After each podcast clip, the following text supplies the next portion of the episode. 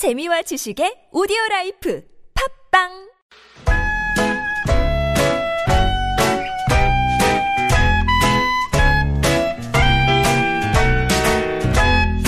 메마른 마음에 산뜻한 문화의 바람이 붑니다. 이다혜의 책 그리고 영화. We were chasing some cinematic schemes, but I'll give you Panavision pictures if you give.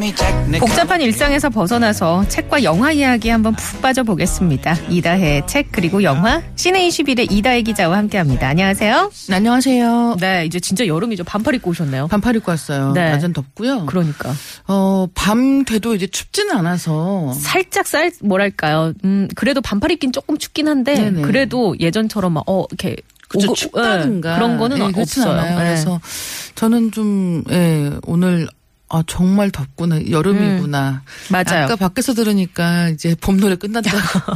이제 봄 노래 틀면 듣는다고. 더울 것 같아서요. 네. 정말 그런 느낌이 들 그렇죠. 정도로 네. 심지어 낮에는 바람도 약간 후끈후끈한 음, 느낌이 맞아요. 있는 거예요. 오늘은 진짜 덥더군요. 네. 예. 자, 오늘 이런 이제 또 연휴 때 또 날씨 더워지면은 영화관 같은 곳은 참 좋고 그렇죠. 볼만한 영화 많은 것 같던데 보안관 소개해 주신다고 오늘 보니까 오후에 네. 실시간 검색어도 올라왔더라고요. 이 아, 영화가. 그렇죠. 예.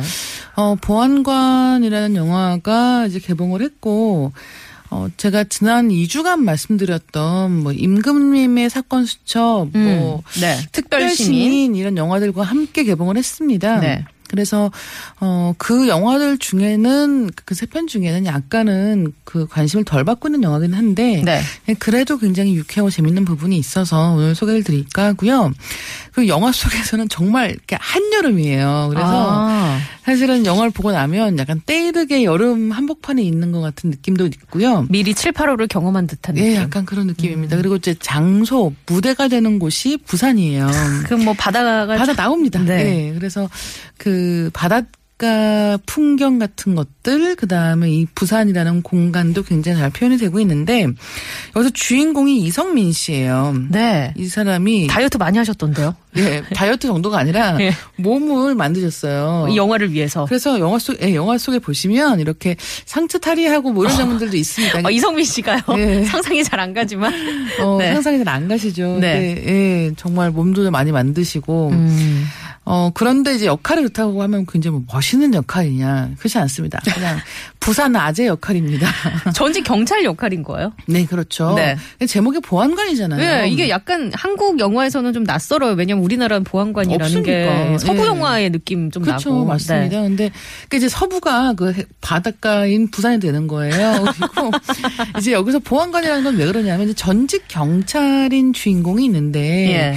이제 그 전직 경- 그러니까 경찰이 다 전직이 된 이유는 뭐냐면 어 예전에 이제 마약 관련 수사를 하다가 뭔가 이제 문제가 생겼던 거예요. 예. 음, 그리고는 지금은 그야말로 약간 골목대장 같은 느낌으로 음. 이렇게 동네에서 그래도 전직. 경찰이니까 네, 네. 예, 휘젓고 다니면서 그래도 이제 우리 동네에 뭐 아무 문제 없게 그러니까 무슨 나쁜 짓을 해서 이렇게 돈을 뜯고 그런 건 아니고요. 질서 정리를 좀 해주는군요. 예, 그 네. 정말로 약간 그런 공명심 같은 게 좀 있는 사람인 거예요. 근데 이제 그렇게 살고 있는 이 이성민 씨에게 어느 날 이제 옛날에 알고 지냈던 정확하게는 알고 지낸 게 친구 사이가 아니라 자기가 검거했던 그 마약 사범이었던 인물이 이 동네에 옵니다. 누구예요, 그게? 조진웅 씨입니다. 조진웅 씨. 아. 그래서 아니 이게 딱 보자마자 이제 조준용 씨는 아유 안녕하십니까 막 이러면서 이렇게 큰절을 하면서 근데 그 사이 사업가가 돼 있는 거예요. 그리고 이제 이 일대를 개발하는 사업을 합니다. 근데 이, 이성민 씨가 볼 때는 아까 막 인사하고 자기께 막 띄워주고 막 형사님 형사님 이러니까 약간 으슥한 것도 있는 거예요.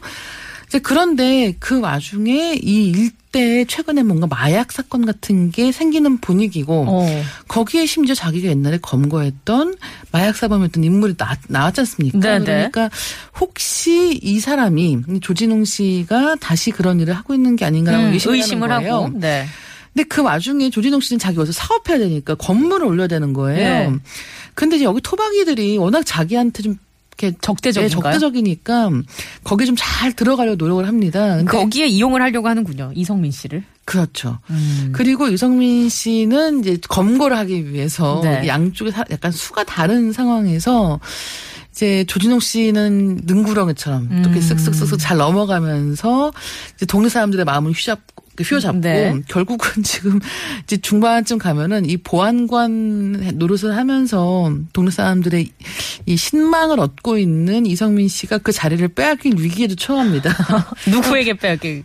조진웅 씨에게 조진웅 씨에게 심지어 어. 돈도 벌어주고 우리 동네 띄워주고 아. 막 이런 분위기가 되는 거예요. 예. 과연 이들이 어떻게 될 것인가 하는 것이 이제 이 후반부의 이야기가 되고요. 김성균 씨도 나오던데요. 예, 맞습니다. 그분은 바로 저기 그 이성민 씨의 매제 이런 인물이에요. 네. 그래가지고 정말 둘이 약간 콤비 플레이를 합니다. 초반에는 사실 영화 초반에는 그 둘이 제일 재밌어요. 처남인 거예요, 처남. 네. 처남이랑 이제 이 매형이랑 둘이서 굉장히 사이가 좋습니다. 음. 그래서 이 둘이 이렇게 쿵짝 맞아서 처음엔 약간 경찰은 아니지만 투캅스 같은 느낌으로 어, 약간 브로맨스. 네, 이야기가 진행이 되는데 그러다 조진영 씨 나온다면 좀 이야기의 방향이 바뀌는 거죠. 네, 네. 그리고 뭐 당연히 뭐 부산 바닷가 분위기는 물론이고 그런 뭐 부산 사투리 같은 것도 굉장히 잘 이제 이용을 음. 네, 해서 네. 인물들의 성격을 잘 보여주고 있고 뭐 아까도 말씀드렸지만 좀 아재들 이야기거든요. 그래서 이런 영화 좋아하시는 분 특히나 약간은 유머 섞인 네, 네. 이런 이야기 좋아하시는 분이라면 굉장히 재밌게 보실 것 같습니다. 연휴 때 가벼운 마음으로 가서 예, 예. 시원한 바다 구경도 좀 하고 네. 그 아재들의 그 좀 코믹하고 네. 그런 모습 기대하시는 분들이라면 그렇죠. 예. 네. 음. 이런 영화 좋아하시면 조- 좋아하신다고 하면 굉장히 좋을 것 같고 또 한 가지는 이 영화를 만든 제작사가 이전에 범죄와의 전쟁, 범죄와의 전쟁도 부산이 부산 지역을 배경이죠. 예, 네. 배경으로 하고 있고 범죄물이죠. 거기도 김성균 씨가 나왔던 걸로 기억이 예. 나고. 그다음에 예. 신세계 또 아. 검사회전 이런 영화들을 만든 그건 남자들의 이야기. 예, 뭐, 그렇죠. 남자들의 음. 이야기고 심지어 사실은 여기에 그 영화를 만든 제작사 이름이 사나이 픽처스예요. 그래서 약간 아, 이런 아, 느낌 그런 드시죠? 딱 오네요, 느낌이. 네, 예. 그래서 이제 요 앞선 영화들과 같은 맥락에서 보시면 될 거고 이쪽 이쪽은 좀 더 이 코믹이 강하다라고 어. 생각하시면 될 것 같습니다. 예, 알겠습니다. 서열 오늘 저희가 받아보고 있는데 보통 남편들의 서열이 집에서 좀 마지막인 경우가 많더라고요. 그런 분들은 이 영화 보시면서 좀 뭔가 대리만족 내지는 예, 유쾌함을 네. 좀 찾으시길 바랍니다. 어, 2496번님, 오전 9시에 일산에서 출발해서 예천에 계시는 어머님 뵙고 올라가는 길입니다. 중간에 밀리기도 했는데 지금은 잘 달리고 있네요. 하루 종일 운전하고 있는 남편에게 힘 좀 주세요. 라고 어, 문자 주시면서 양수경에 당신은 어디 있나요? 어, 신청을 해 주셨는데 이 노래 듣고 또 이야기 나눠봅니다.